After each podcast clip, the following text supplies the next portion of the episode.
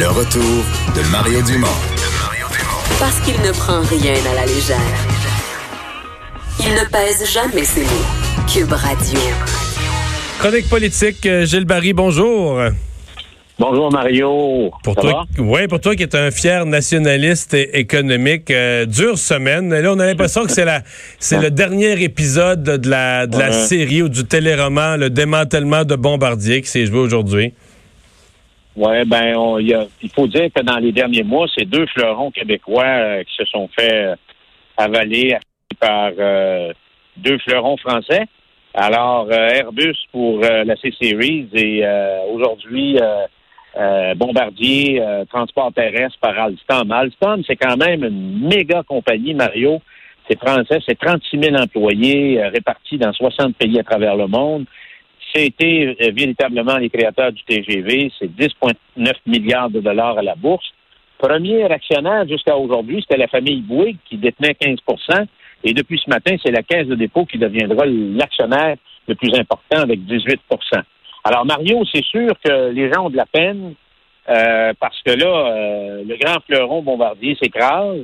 Ça a été, euh, bien sûr, C-Series aujourd'hui, euh, transport terrestre. Il y a eu les hydravions, il y a eu les avions commerciaux. Euh, a été vendu aussi, mais c'est la famille Bombardier qui les a rachetés, tout, euh, toute la division là, des, euh, des euh, transports récréatifs. Une, une entité, d'ailleurs, qui fait beaucoup d'argent. La Caisse de dépôt est actionnaire de ça.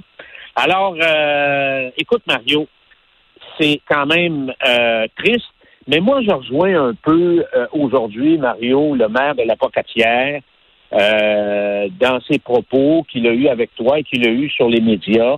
Euh, bon, la Pocatière, naturellement, Bombardier, là-bas, c'était quand même euh, quelque chose de très important, de très significatif, de très enraciné dans le milieu. Euh, qui génère de la belle prospérité économique. Les gens étaient fiers de ça, très attachés à ça. Mais à un moment donné, il faut que ça finisse. Parce que c'est très inquiétant, parce que le fleuron, c'est pas juste les boss et les patrons qui, des fois, font des conseils d'administration, Mario, presque essentiellement en anglais, euh, même s'ils se disent fleurons québécois. Pas sûr, moi, que les conseils, les boards euh, de Bombardier Transport, euh, avions de ligne, se faisaient essentiellement en français. Alors, euh, faut que ça finisse. Puis les, le fleuron, c'est aussi les hommes et les femmes qui ont donné de leur vie, de leur travail, de leur sueur pour bâtir ces grandes entreprises-là. Alors, je pense que maintenant, il faut essayer de, de travailler avec l'avenir. Et moi, j'ai confiance en Alstom, Mario. J'ai confiance en Alstom parce que c'est une des plus grandes sociétés de transport euh, dans le monde, terrestre. Et c'est des gens, les Français, c'est des, c'est des commerçants redoutables. Alors là, il faut se battre pour que le Québec devienne le fer de lance de Alstom dans les Amériques. Mais là, c'est ce qui semble euh... être, le, être le projet aujourd'hui. Puis François ah, Legault, mais... François Legault ah, a l'air à croire à ça terriblement, là.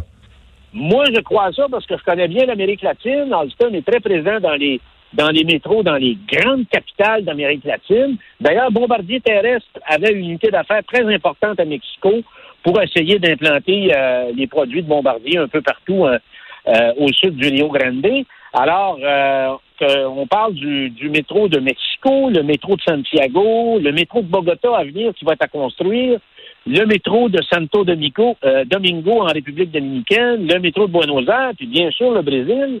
Il y a beaucoup, beaucoup, beaucoup de potentiel et je pense que le Québec peut jouer un rôle très important là-dessus et naturellement, par rapport à notre proximité puis la connaissance du marché américain, là aussi, il y a des choses... Euh, Il y a des choses à faire. Donc, il faut frapper sous ce coup-là.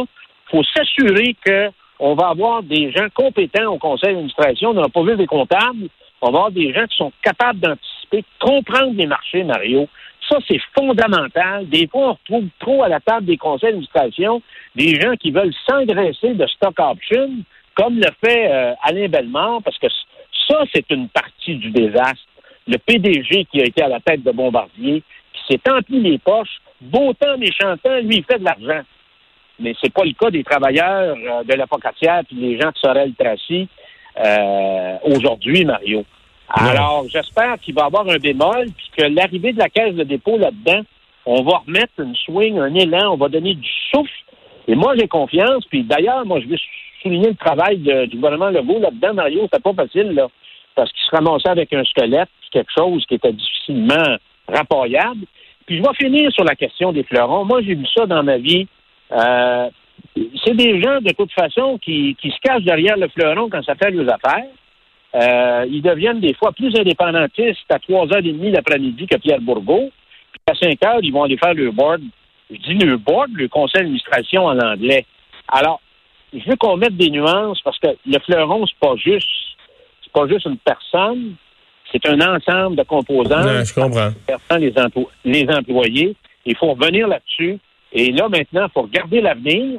Puis, je trouve ça intéressant. C'est probablement les deux plus grandes transactions d'entreprises françaises au Québec depuis de nombreuses années.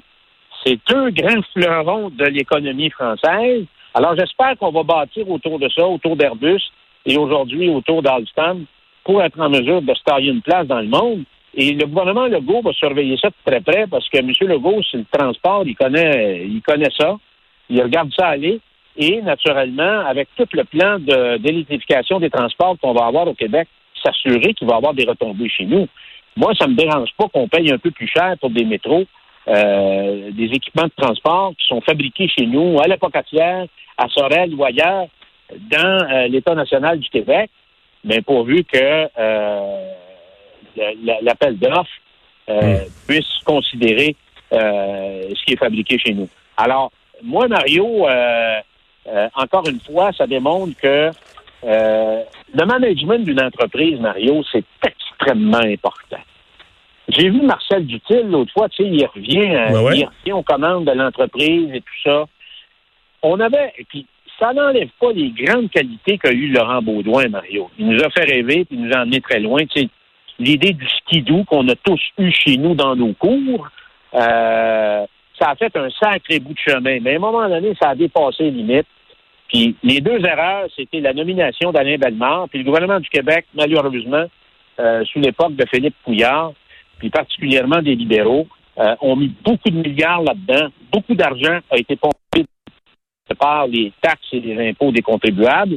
Puis le gouvernement du Québec ne s'est pas assuré d'avoir ouais. un actionnariat de contrôle. Et ça, ça a été déplorable. Ça l'a glissé, puis malheureusement, euh, ça l'a débouché avec les deux nouvelles qu'on connaît dans les derniers mois, celle de C-Series et celle de Alstom aujourd'hui. Mais là, il faut, faut se cracher dans les mains et rebâtir autour de ça en espérant que le Québec va devenir une plaque tournante des activités d'Alstom dans les Amériques. Merci, Gilles. À bientôt. Merci. Au revoir. Alors Vincent, oui, donc euh, manifestation au centre-ville de Montréal. Oui, alors que l'heure de pointe, euh, comme enfin, on est on est en pleine heure de pointe, c'est très compliqué. Plus d'une centaine de manifestants maintenant qui forment des chaînes humaines à divers endroits sur la rue Sherbrooke-Ouest, à la hauteur du campus de l'Université McGill. Des étudiants, d'ailleurs, de l'Université McGill, autochtone ou non, là, mais en appui avec euh, la communauté euh, Wet'suwet'en. D'ailleurs, t'as fait entendre l'ambiance qui règne là-bas. From the mountains to the sea. From the mountains to the sea. Bon, ouais. Hein? Ça, c'est pas l'ambiance dans les autos là, quand ils font la fête. Absolument pas. Merci Vincent, merci à vous. On se retrouve demain.